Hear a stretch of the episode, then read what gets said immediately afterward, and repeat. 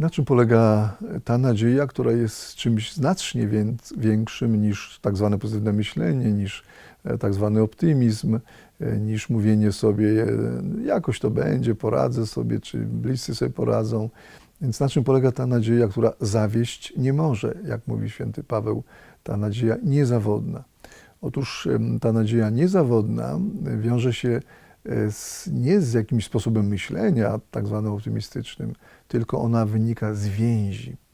Z więzi, które mam z Bogiem, z więzi, które mam z Bożymi ludźmi, tymi, którzy dojrzale kochają, i z więzi, które mam sam ze sobą. Więc nadzieja nie płynie z myślenia. W myśleniu możemy i być optymistami, i być e, tymi, którzy myślą katastroficznie, jedno i drugie jest e, zaburzone, nie- niedojrzałe. To drugie w sposób oczywisty, to pierwsze mniej oczywiste, że tak, zwana, tak zwane pozytywne myślenie, pozytywny obraz siebie, tak zwane akceptowanie siebie i innych, to nie jest dojrzałość, ale to na inny temat już refleksja. Natomiast prawdziwa nadzieja, powtórzę, nie płynie z myślenia, tylko płynie z więzi. Wiem, komu zaufałem.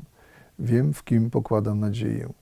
Otóż mm, największą nadzieję mogę pokładać w Bogu, bo mnie zawsze rozumie i nieodwołalnie kocha.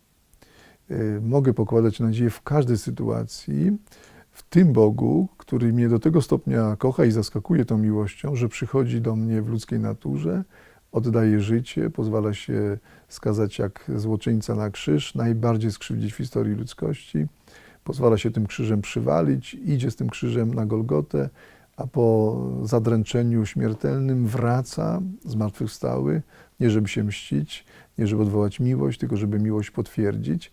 A więc y, komuś takiemu mogę zaufać w każdej sytuacji. Jeśli on mi mówi, ten e, potwornie skrzywdzony, zmartwychwstały i zostający ze mną Jezus, że ufajcie, nie bójcie się, nie lękajcie się, jam zwyciężył świat, no to ja nie mam żadnych wątpliwości. Bo ten, kto mnie kocha nad życie, ten jest prawdomówny, ten nie może mnie oszukiwać y, i ten nie zawiedzie. Jeśli mi mówi, ma sens kochać, ma sens naśladować samego Boga, ma sens się nawracać, ma sens wytrwać pod krzyżem, ma sens y, być szlachetnym, nawet kiedy wszyscy wokół mnie są nieszlachetni, to jest dla mnie jasne, że, że to ma sens. Wiem, komu zauf- zaufałem, wiem, y, czyich wskazań słucham, i w związku z tym nie mam wątpliwości, że będę zwycięzcą. Że jeśli w tym wytrwam, to, to zwycięstwo należy do mnie i do wszystkich Bożych ludzi, bo wiem, komu zaufałem. Tutaj przykład ta- takiej heroicznej dla mnie nadziei, właśnie tej opartej na e, więzi z Bogiem, dają małżonkowie nie, e, skrzywdzeni, opuszczeni przez współmałżonka, który powiedzmy odszedł on z kochanką, czy żona z kochankiem, i ci opuszczeni trwają w wierności małżeńskiej. E, Zwykle, czy coraz więcej takich małżonków wchodzi do tych grup błogosławionych, zwanych ogniska, ogniskami Sychar. Już jest ponad 50 takich ognisk w Polsce. Zachęcam, by kolejni do tych ognisk wchodzili. W Warszawie mm, przy ulicy Skarszewskiej jest pierwsze takie ognisko, pierwsze na całą Polskę e, było i dalej bardzo mocno działa.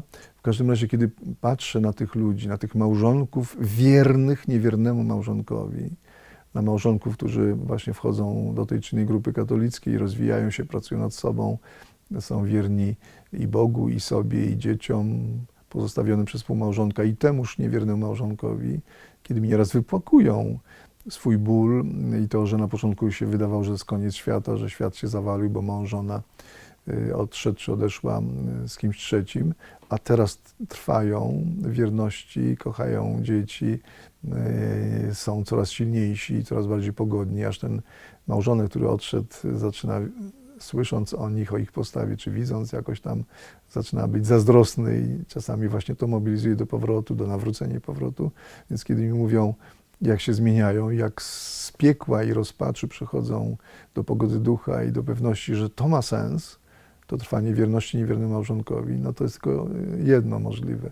Oni wiedzą, komu zawie, zawierzyli, oni się kierują tą nadzieją, no, której życzę i sobie, i każdemu z naszych telewidzów, nadziei opartej na zawierzeniu Bogu, który nas kocha nieodwołalnie. Jemu warto zawierzyć. Jak jestem blisko Niego i słucham Go bardziej niż ludzi i niż samego siebie, to nikt mi nadziei nie zabierze.